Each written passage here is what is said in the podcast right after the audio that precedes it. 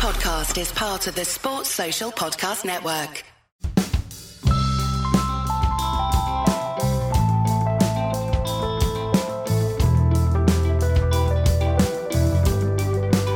This week on Red Inca, we talk about why South Africa haven't produced many top black African batsmen with my guest. My name is Daniel Gallen. I'm a freelance sports journalist from South Africa, now living in London. I've always been fascinated with race in sport from a political standpoint, but maybe even more so when it comes to selection. I remember being told as a young boy that black people couldn't swim, and that always struck me as, well, odd. And I've been told the same about black African batsmen. Not that they can't swim, although maybe they can't, but they are somehow not right in the head when it comes to thinking about batting, whatever that means, so that they can't be top batsmen. So I thought I'd get Dan on to chat about this, as he wrote a really good piece studying the issue a few years back. Now, we're going to start this, Dan, by you explaining specifically how your race pertains to South Africanism, because there are going to be a lot of people in this episode who are going to spend the whole time going, well, wait a minute, Ashwell Prince was black, wasn't he? Mm. Can you explain exactly what you are, and then exactly what Ashwell Prince is, and then exactly what we're talking about? Right. I mean, I'm white. I'm your bread and butter white guy from South Africa, Caucasian. But yeah, it's interesting about Prince, because in South Africa, he is defined as coloured, which obviously in the UK and other parts of the world, that is a derogatory term, but they are proudly identified as coloured. Trevor Noah, for example, is coloured as well. He's probably the most famous around the world. And that essentially is mixed race. People, if you go back far enough in history, somewhere along the line, there was white DNA and then there was black African DNA to create this sort of mixed race, as it were. But mixed race in South Africa is actually a derogatory term. Then there's black African, and those are people of, as you can imagine, sub-Saharan Africa. Kagiso Rabada is black African. Temba Bavuma is black African. J.P. Duminy, Ashwell Prince, these guys are classified as coloured. And obviously then you've got people of South Asian origin like Hashimamla, who in South Africa are called Indian. Even if they come from Bangladesh or Sri Lanka or Pakistan, they're all classed as Indian. And if I'm not wrong, there's also, even within the white community, there's white Afrikaans and white English. That's right. Yeah, of course. And some Afrikaans people have more Germanic roots. Some Afrikaans people have more Dutch, which is quite common. A lot of them have a bit of French in there if they come from like the Stellenbosch region. And yeah, as you say, then you have English-speaking white people, which I am. But obviously amongst that, there's so many different groups. I mean, in South Africa, people came from all over the world to seek their fortune and escape for various reasons. I mean, for example, I'm of Jewish background, so my family came to South Africa for slightly different reasons than others. But yeah, it's a hodgepodge, and as soon as you start classifying people along racial lines, it gets messy, and obviously with our history, it's even messier. It's the levels of which you guys have put extra subcategories on everyone, which I find truly fascinating. But let's stick with black Africans for a minute. So the most famous one, I suppose, is Makhaya Ntini. And then of more recent times, obviously, there is Rabada. Mm. There's been a lot of incredible black African bowlers, hasn't there? Of course, and you mentioned Ntini. He was, in terms of black Africans, because he wasn't the first black cricketer in the sense that you described. But yes, black African Makhaya Ntini was the first. And he was a revelation. He came from a very humble background. He was a barefoot cattle farmer in rural Eastern Cape. And he got an opportunity to go to an elite school in the region. And he was a natural, a supremely gifted athlete. And he just had a real knack. He bowled with those big open, swinging arms, really nice open action. And he just hit a really uncomfortable length, had great success against the lefties because of his natural angle. And yeah, it was 390-odd wickets, an absolute revelation. Really, really often portrayed as just a workhorse. And I think he's probably unfairly painted as sort of a brainless fast bowler. But he did work batsmen out. He didn't necessarily have a great cutter or a slower ball. He didn't move the ball a great deal. But he was very clever with where he bowled in the crease. So yeah, probably deserves more credit than just being a sort of mindless workhorse. But yeah, what a success story. I mean, Nelson Mandela championed him as a hero. He was often portrayed as the guy who was going to drag South Africa away from its lily white cricket culture into a more inclusive history. But as history has shown, it hasn't quite worked that way. Yeah, I think for those who didn't watch him, I always think he's almost like a combination of what Neil Wagner did and what Shannon Gabriel does. Incredible pace, not a lot of movement, to be fair. And a lot of it was, the ability to bowl incredibly long spells. Yes. And then obviously Rabada has come since then, and we got Ngidi as well. But the interesting thing is here is whether you look at the men's team or even the women's team, and the women's team's still very much in development, a very young, well, not young in terms of players, but they don't have maybe the depth of some, you know, New Zealand or Australian women's teams do, going back for many generations. Mm. But again, you have black African bowlers coming through. You don't have black African batsmen in the women's team, do you? No, and a couple of years ago, my numbers aren't quite up to date, but I read a piece on the lack of black African batsmen for the Cricket Monthly, and I found that Ayabonga Kaka is the most prolific black African run scorer and wicket taker for South Africa in ODI cricket, and this is the women's cricket.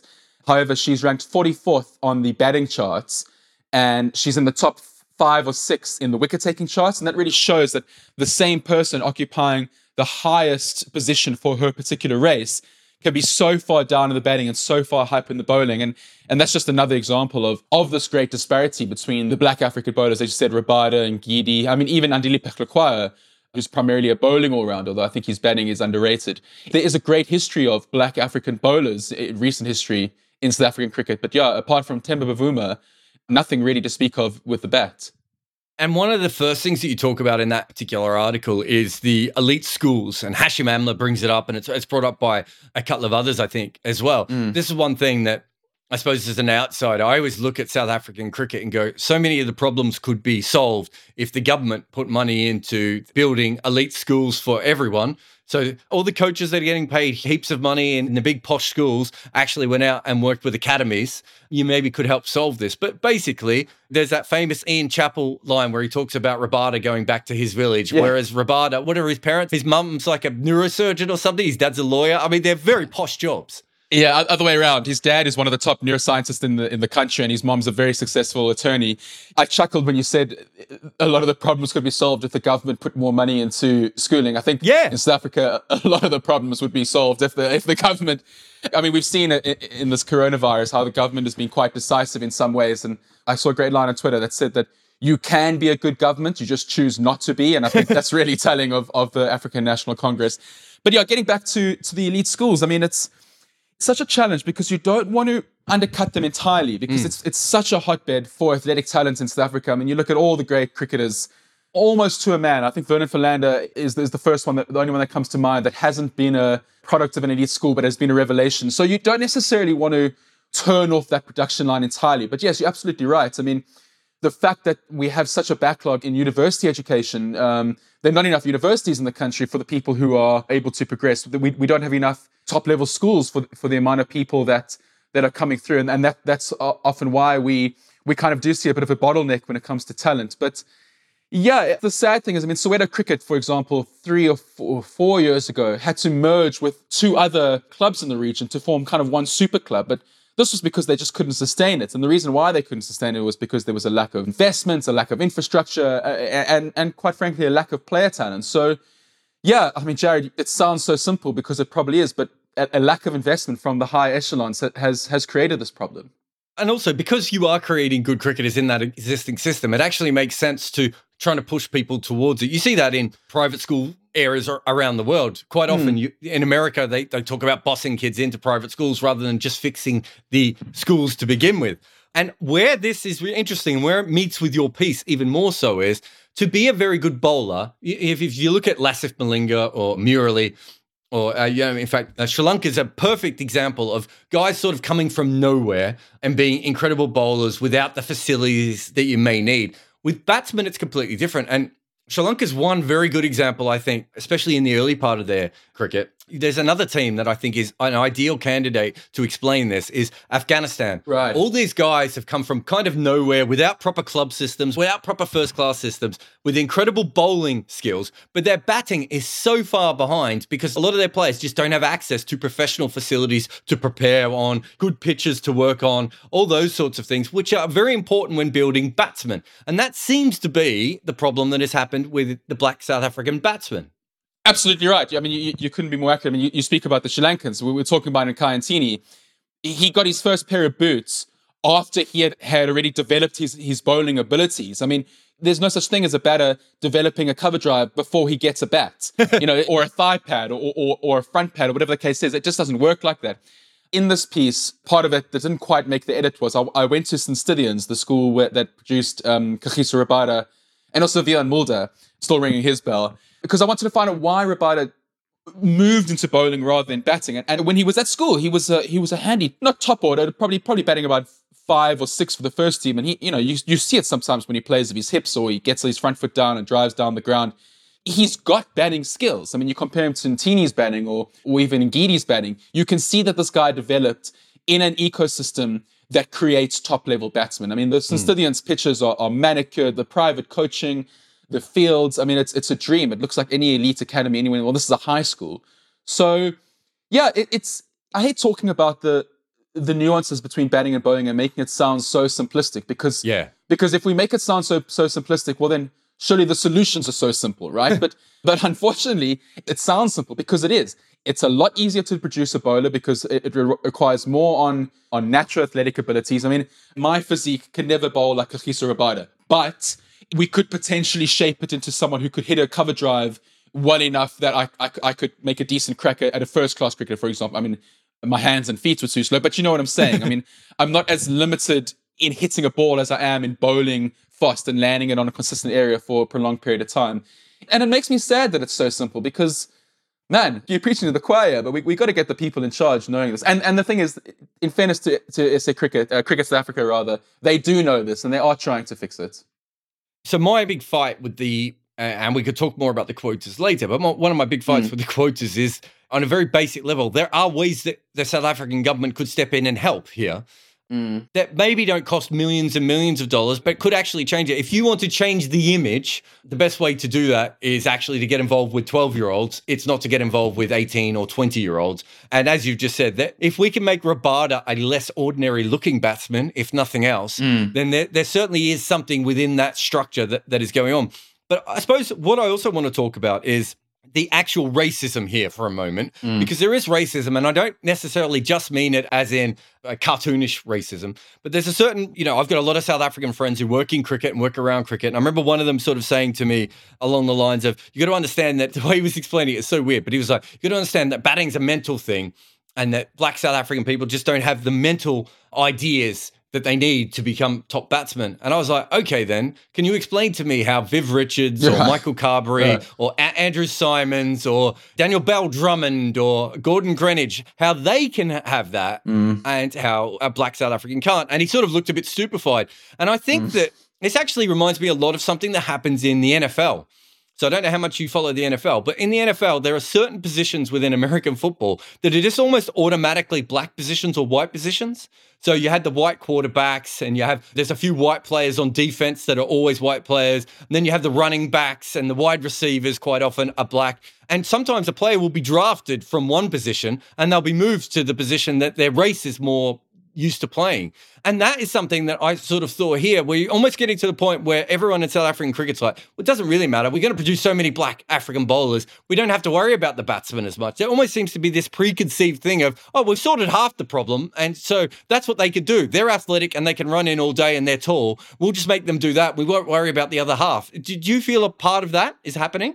Absolutely. And we saw that with West Indies when they first started getting integrated, right? That it was black bowlers and white batters. And I mean, let's not forget that when Hashimamla had his first stint with the Proteas and he struggled and he was wafting outside off stump with that swashbuckling backlift that became such a hallmark of his and that people would eulogize and you'd have grown men swooning over Hashimamla's backlift. That same backlift was indicative of his race. It was Asian indulgence. It was a lack of steel. It somehow pointed to a lack of backbone, and that was kind of typical of the color of his skin, as if we can ascribe an identity to a skin color. But yes, that's right. And, getting back to Rabada, it'd be impossible to know. And obviously, Rabada's bowling has vindicated his decision to focus more on his bowling. But I wonder if there was a coach around 15, 16 that looked at this black kid who was good on the drive and picked up length really well, but hit a growth spurt and now was this big, imposing, deep-voiced guy. And it's like, that's my bowler. I'm going to make him a bowler. And we hear it all the time in this piece in my research of young under 15 provincial coaches looking at a lineup of kids and without even asking who bats and who bowls, telling those four white kids to put their pads on because they're going to bat first, and giving the new ball to the tall black kids who run in ball. I mean, never mind that tall black kid could be a spinner, or that short guy could be a medium pace guy who swings a new ball with unnerving accuracy and a Philander type bowler. Yeah, of course we pigeonhole people according to the race in South Africa, but you must understand that for so long, I mean, Faf du Plessis is older than the country that he captains, right? I mean, this is a country. I mean, I'm older than the country that I write about. This is a country that came into existence in 1994. People will disagree and say South Africa was always South Africa, but I'm sorry, if you get a new flag and a new anthem and the majority of the population comes out of slavery, that's a new country in my book. So we're all coloured by the evils of apartheid, and when you are brainwashed into believing in such binary terms, it can't help but permeate into the way that you define cricketers. I mean, this is a sport that we love to categorize people. What do you bowl? Okay. How fast do you bowl? Are you medium? Are you fast? Are you fast medium? Right. Okay. Do you bowl with your wrist spin or finger spin? You know, we love to categorize people and we define people by their numbers. So of course we define people by the color of their skin in the sport, subconscious or not. Yeah. And as I said, I think the South African stuff that you talked about is completely relevant there, but I really think this is a thing sort of across sport. Mm. It might be one of the Michael Lewis books where he talks to Daryl Morey, the Houston Rockets general manager, who didn't pick Jeremy Lin.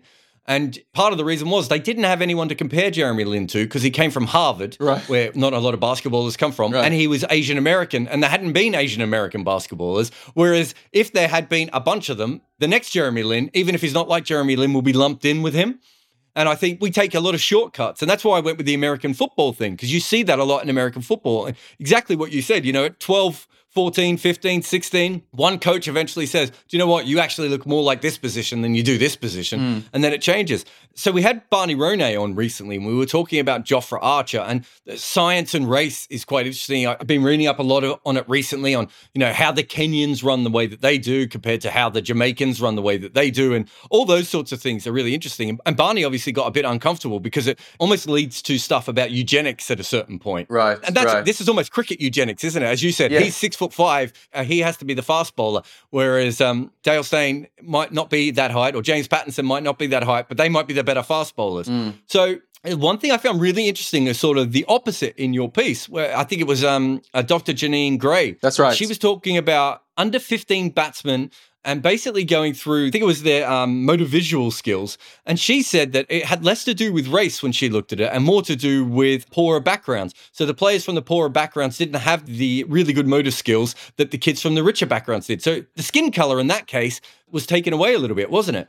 I think so. We're talking about batting now, because if we're going to talk about cricket eugenics, we said earlier, Dale Steyn is able to bowl fast despite his height because of fast twitch muscle fibers and the way that his shoulder is able to bend and his wrist, etc. Exactly. Me and you can't do that. No matter how hard we train, we won't be able to bowl fast. But batting is less defined by that. So yes, on Dr. Janine Gray's study that showed, it basically got kids facing an image of a bowler running up, and just before release, at release, and just after release, the image would cut out. And the young kids would have to push a button as quick as they could based on what shot they'd play. Would I be playing a forward defensive? Would I be going back and cutting it, for example? And she found it's just tentative at this stage. So I don't want to say a definitive link, but a causal link between a poor upbringing and diminished visual motor skills. And children from poorer socioeconomic backgrounds were significantly slower. But what was interesting is that the few black children who had come from comparatively wealthy homes produced similar results to their white counterparts. So it's tentative at this stage, but it does kind of show that if you come from a more privileged background, your diet, and she said that it could be a myriad of factors, the type of toys that the kids play with, for example. Mm. It could even be that kids who play more Xbox or PlayStation develop a certain faster twitch, you know, for pressing a button. So it doesn't necessarily translate as neatly as Dr. Gray would like, but it is interesting to note that, I mean, look at Temba Bavuma, right? Went to an elite school, trained really, really hard in the private schools. Yes, started off in an impoverished background. But once you gave him the tools to develop as an elite cricketer, I mean, he was one of South Africa's revelations against the white ball this last summer. So, yeah, batting is obviously less defined by eugenics, but it is more of a mental thing, and it comes down to how the coaches perceive you and your roles. And if you go your 5 years of developmental skills from 15 to 20 being told that you're a batter, or a bowler rather, you are going to kind of run down that avenue. Mm, no, exactly. So we've done the science now, and we've explained cricket eugenics as best as you and I will ever be able to explain them. Thank you. Certainly today, anyway. But yeah. I want to talk a little bit from the fans' perspective? Obviously, so I first came to South Africa in 2003 for the World Cup. At that stage, fans were very much dominated by white fans and a few Asian fans. I've obviously just been in South Africa a few months ago and was shocked at just how much the fans have changed and how the sort of different look at a ground. You have a lot of younger people, a lot of women, a lot of people from all different backgrounds. I won't go through all the subcategories again because we'll be here for an hour, but it did feel like the rest of South Africa was at a cricket ground, whereas before it didn't feel like that. But I would assume that there's still a huge part of South African cricket fans who are white people, probably conservative, middle-aged to older men, and they just want to watch cricket. They must be sick and tired of these discussions as much as anything by this point. What a privileged position to be sick and tired of discussions around race in South Africa. I love when people say, you know, we have to take the politics out of sport. And I'd be like, I'd love to, if there's any way that we could do it, but we can't, so we're going to have to discuss it. As if we've ever been able to do that. You know, when people hark back to a golden age when South African sport was divorced from politics, and I'm like, sorry, do you mean in the 70s and 80s when the majority of the country wasn't allowed to play because of the politics? Yeah. You know, let's get real. There's never been a time in South Africa where sport and politics haven't been, I mean, I hate using the word bedfellows, but, you know, I've just used it, haven't I? So we'll let the sub-editors take that one out. There are a large portion of the fan base that would like to see sport and politics removed, that can't understand why we have to make such a big deal of asking Temba Bavuma, what do you represent? I mean, I read a piece ahead of the summer, just before Bavuma got injured, and he told me that he would love to be seen as a cricketer first and a black person second, but kind of what he said, in not so many words, was that that's never going to be the case until he's putting on a 200-run partnership with another black bat at the other end, and they've both got 10 hundreds between them. And even then, probably we'll still be talking about their race, of what a triumph it is. But yeah, I noticed it too, because I've been living in London for 2 years and then went back to South Africa to cover that tour that you were talking about, England's tour. I myself was impressed to see a much greater proportion of black and coloured and Indian and basically non-white fans, a younger crowd. I mean, I think that just speaks to the growing middle class of South Africa, you know, recent graduates, university students who love getting some drinks in on the wooden benches at the Wanderers. And that demographic is definitely a lot more multicultural than it was when I was a student or a recent graduate. So that is heartening to see. I think Siya Kolisi's story in the rugby has definitely had a knock-on effect. It shows that black people can assume leadership roles and that black athletes are cerebral enough to lead a team and to talk coherently to the press and to convey a message of unity without having the better educated white guy do that. But despite that, it was still a damning indictment on South Africa that Cricket South Africa started a test match in 2020, the first match of 2020, with only one black African on the field who deserved to be there because Temba Bavuma was injured. This was the second test in Cape Town. Bavuma was injured, Ngidi was injured, Phehlukwayo, I think, wasn't good enough, and Rabada was on the field. How, after all these years, is that the case? So, yes, the fan base is coming around, but the evidence on the field, you know, there's still a lot of work to be done. Well, let's talk about quotas, because that's kind of, you almost summed it up there perfectly. What is the current quota system? And can you explain it in both levels? It's not just non-white quota, is it? There's a quota within a quota. Yes, that's right. So over the course of a season, you have to have an average of 6 of the 11 as non-white. And of that, it's 2 or 3 have to be black African. And this is an average over the season. So you could theoretically field, and it's a mixture of formats. And that's why you often see in the T20s and the one days, kind of a stacking of black players. I mean, you get guys who no one doesn't deserve to be there, but there's definitely a quite obvious case of we're resting one of the senior white guys to get in a younger black player, not even a younger black player all the time, just sort of the next available black player. But that's fine. I have no problem with that. It's essentially a case of creating opportunities. I mean, I asked Makhaya Ntini recently, I said, would you have got where you were if it wasn't for quotas? And he says, no, absolutely not. I wouldn't have been given the chance. People didn't want me to be there when I first burst on the scene.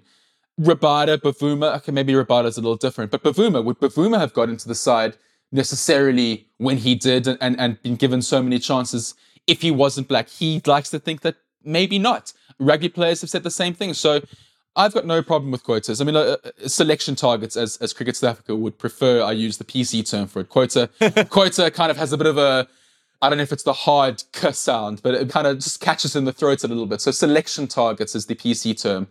I've got no problem with them. I think that a rewriting or a reworking of history is necessary. I think that opportunities lead to improved performances. I think that and one thing we haven't spoken about with batting and why we've seen a lack of black batsmen is because of the opportunities that batting inherently provides. If you're a bowler and you have a poor first spell, well, chilled, mate. Go down to fine leg, have a breather, watch the game unfold, come back and get your fifer. That black batter nicks off on the third ball because he's tentative, because he knows that he's black and the world is watching. This is my chance. There is no way to go out and be at the best of your ability. So what selection targets does is that it forces the selector's hands. It says that if this guy fails, we got to stick with him. And I think that just eases the pressure from the black batter somewhat. I mean, he'll still be carrying the burden of being a quote-unquote selection target player, but at least he has the comfort of knowing that this failure is not going to be his last. That whole pressure thing, until I read your piece, I probably hadn't thought about that as much, but it's a very interesting thing. I don't like quotas at the top level of sport, but I also think that they're necessary because they haven't done all the other things that they need to do on the way up, which is, as I said, if you're not dealing with the 12-year-olds, if you suddenly just put quotas on the top, I think you put a lot of pressure on these guys. But at the same time, Ntini and Bavuma are, I think, success stories of that. What I found interesting in your piece is the quotas within the quotas, or do you call them the targets within the targets? Right. So in first-class cricket, you need 2 black batsmen in your top 6. Is that right?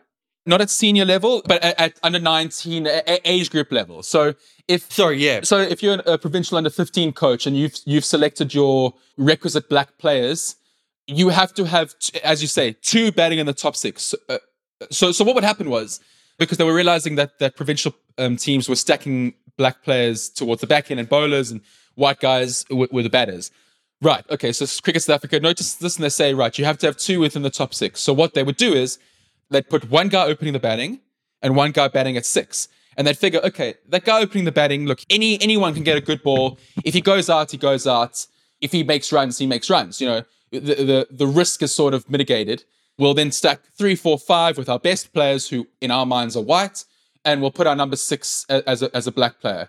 Cricket South Africa noticed this too and said, right, if one of your 2 top 6 is black and you've selected him and he bats number 3 for his school, or he bats number 4 for his school or his hub or wherever you selected from, that's where he's got to play. And Cricket South Africa were pretty strict on this. There were some pretty hard conversations with provincial coaches. Some coaches were told, listen, it's either our way or the highway. And some walked, some got on board. But a strong arming of the developmental teams has definitely seen improved performances at those levels. It hasn't quite reflected at the top. I mean, the only batsman of real repute that has come through is a young 21-year-old by the name of Sinethemba Qeshile, I beg your pardon. 2 years ago, he was in the top 5 run scorers in the 4-day competition. He plays for the Warriors down in the Eastern Cape. So it's a slow burn, as you know. I mean, you can't implement changes today and expect them to yield fruit in 2-3 years' time. It has to be a slow process. And that's also why you see selection targets at the elite level, because politicians grow impatient. They say, well, guys, it's been 26 years since apartheid. Why is Temba Bavuma the only black batsman? Why, if Kagiso Rabada is suspended, do we have to now scramble for another black player? I mean, I'm pretty certain that Temba Bavuma wouldn't have played that final test at the Wanderers if Rabada wasn't suspended. The only reason why he did play was because there wasn't another black player fit and available. Sorry, did that answer your question? It did, definitely. I mean, my first thought as an analyst was when I first started reading the 2 batsmen in the top 6, I was like, well, I'd probably open with them, get the 2 hardest-hitting black African batsmen I can find, and then just have steady Eddie's white guys behind them or Asian guys behind them. Yeah, that's what they tried. Yeah, exactly. But as you know, I mean, as we've seen at the elite level, just because someone is a free-flowing middle-order batsman doesn't mean he's necessarily going to be an opener. And you saw a lot of black batsmen at that age group making hundreds for their school or for their academy, getting selected for a provincial team, now going to open and just finding it a whole different ball game, losing confidence, nicking off for 3, and just either quitting the game or being consigned to the scrap heap as a guy who, as justification of, you see, black batsmen can't make the step up. Yes, he may have been making runs for his school, but now we've given him an opportunity at the next level and he's failed, without any culpability on the coaches putting him in the position that he shouldn't have been in. Let's move on to Bavuma, because this sort of all leading up to him. So he's the only black African batsman to make a test 100. He had a bit of a rough time when he started. He then made 100, sort of pumped up his average for a long time. Since then, he's been in a bit of a funk when it comes to test match cricket. Weirdly enough, I think he's averaged more or less, you like this, when I was on TalkSport, had Kevin Peterson on talking about how poor his record was. And I said, I think over the last 2 years, he's averaged more or less exactly the same as Faf du Plessis has. So, which also shows that he's not been the only South African batsman who struggled of recent times. That's been a fairly... I don't think skin colours had too much to play with that. That's been no matter who you are, if you're wearing a South African badge, unfortunately. Oh, yeah. With guys like A.B. de Villiers and Colin Ingram overseas, the guys left in the team have struggled a little bit. And Bavuma did. So he lost his position. He comes back for that Wanderers test. It was an incredible environment. I mean, Wanderers is one of my favourite grounds in my life before that, but being in the ground when the choir was singing and especially when he was playing well, it was a beautiful moment to be inside of a cricket ground, one I'll always remember.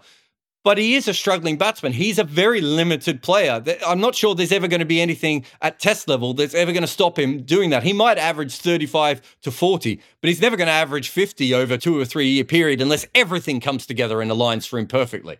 It's horrible to admit that, but I think that's true. I mean, it's interesting you compare him to Faf because Faf also did come in for a lot of criticism. I mean, failure with the bat throughout 2019 united races more than Nelson Mandela could have ever dreamed. So there was definitely the one shining light in a pretty dour year for South African cricket. Yeah, Bavuma, limited, yes. All the cliches that you've probably heard before. Nuggety, hardworking, digs his side out of a hole, but... is he a premier test number 4? Is he a Kane Williamson, a Virat Kohli, a Steve Smith? No, absolutely not. I think South Africa have really two batsmen in the roster with the potential to be that. I mean, Quinton de Kock is an obvious one, and Aidan Markram, I think number 4 is Aidan's best position, but that's another tangent we don't have to go down. Bavuma, look, he showed his prowess against the white ball. I mean, he picks up length really well. He's solid on defense. He's one of those batsmen because of his height that he kind of does play all the way back when he's going back, and he doesn't need to go all the way forward. He waits for the ball really well. I mean, I think if Temba finishes with an average above 40, we'd consider that an absolutely stellar career. Currently, he's averaging 30 in tests, 55 in ODIs, and 49 in T20. So that might show where his future lies with the side.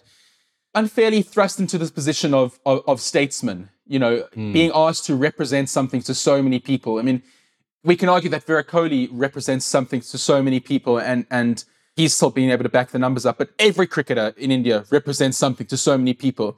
Steve Smith represents something to so many people, but that's kind of uniquely Australian in a way. I don't think there's anyone in world cricket that has ever had to carry the burden that Temba Bavuma has been asked to carry as a black batsman in South Africa. Man, that's got to knock at least 10 runs off your average. Just walking out there and being able to be clear of... I'm facing a hostile wood in my comeback test. The man's on a roll on a light and quick wondrous strip. What are you thinking? I mean, and if he's not thinking, man, I got to succeed here because the color of my skin matters so much, then he wouldn't be human. And I can tell you one thing that Temba Bavuma is, he's very much human. Well, I mean, that's good because if he was a robot, he'd be defective and I'd want him upgraded slightly. I mean, you talk about all those pressures. The one you did briefly mention it, batting at number 4.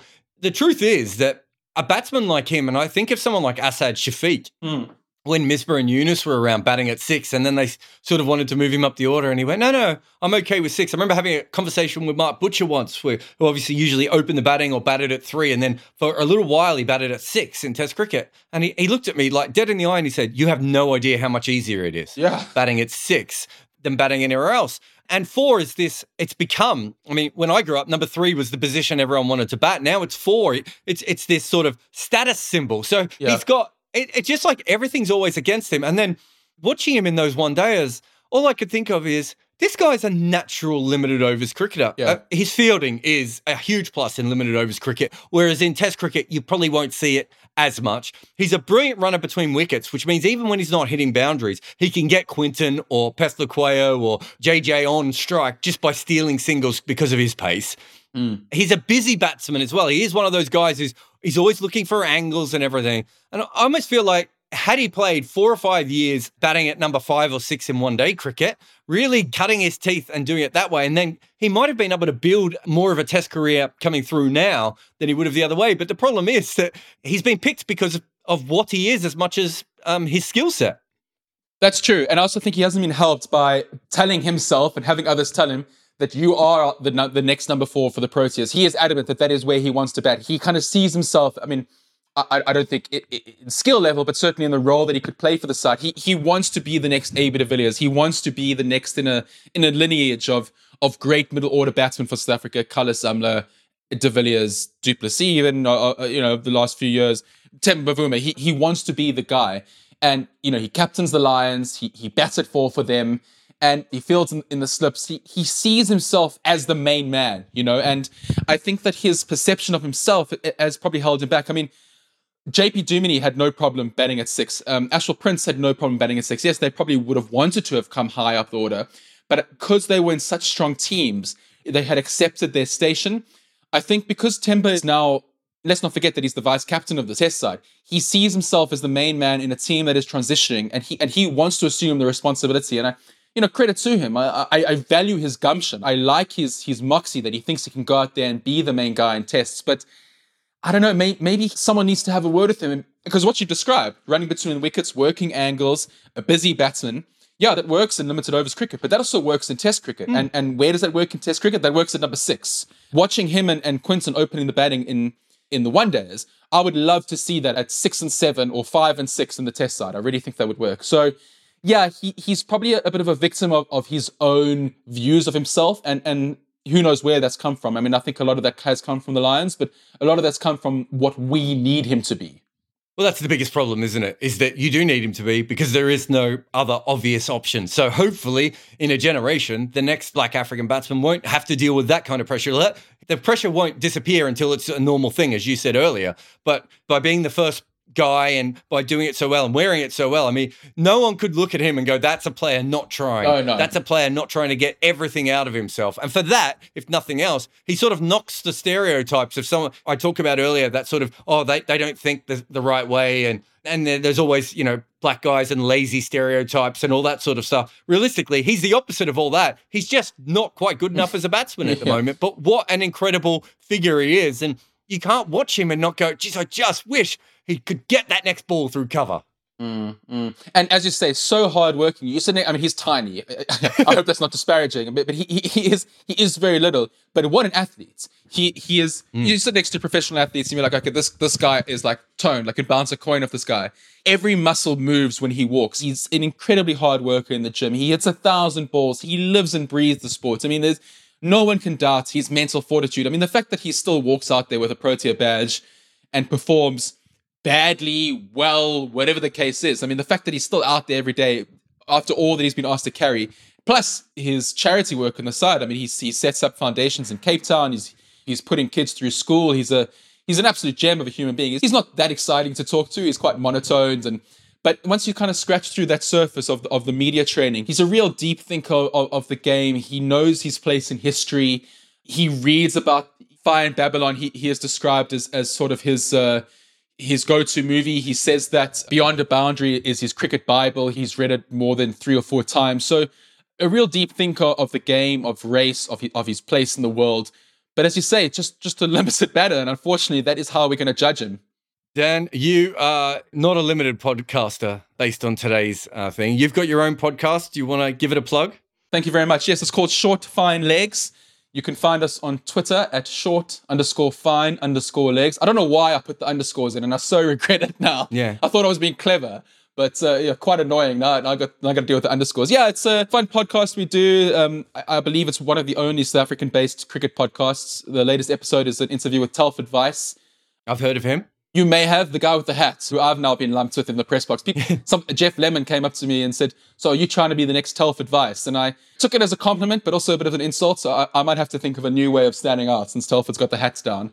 I'm not just saying this. South African cricket riding hat game is at a level that no other cricket industry I've ever seen. The sheer investment that you guys put into your hats. I spent most of my time in South Africa just talking to guys about their various headwear. I think you guys are doing great.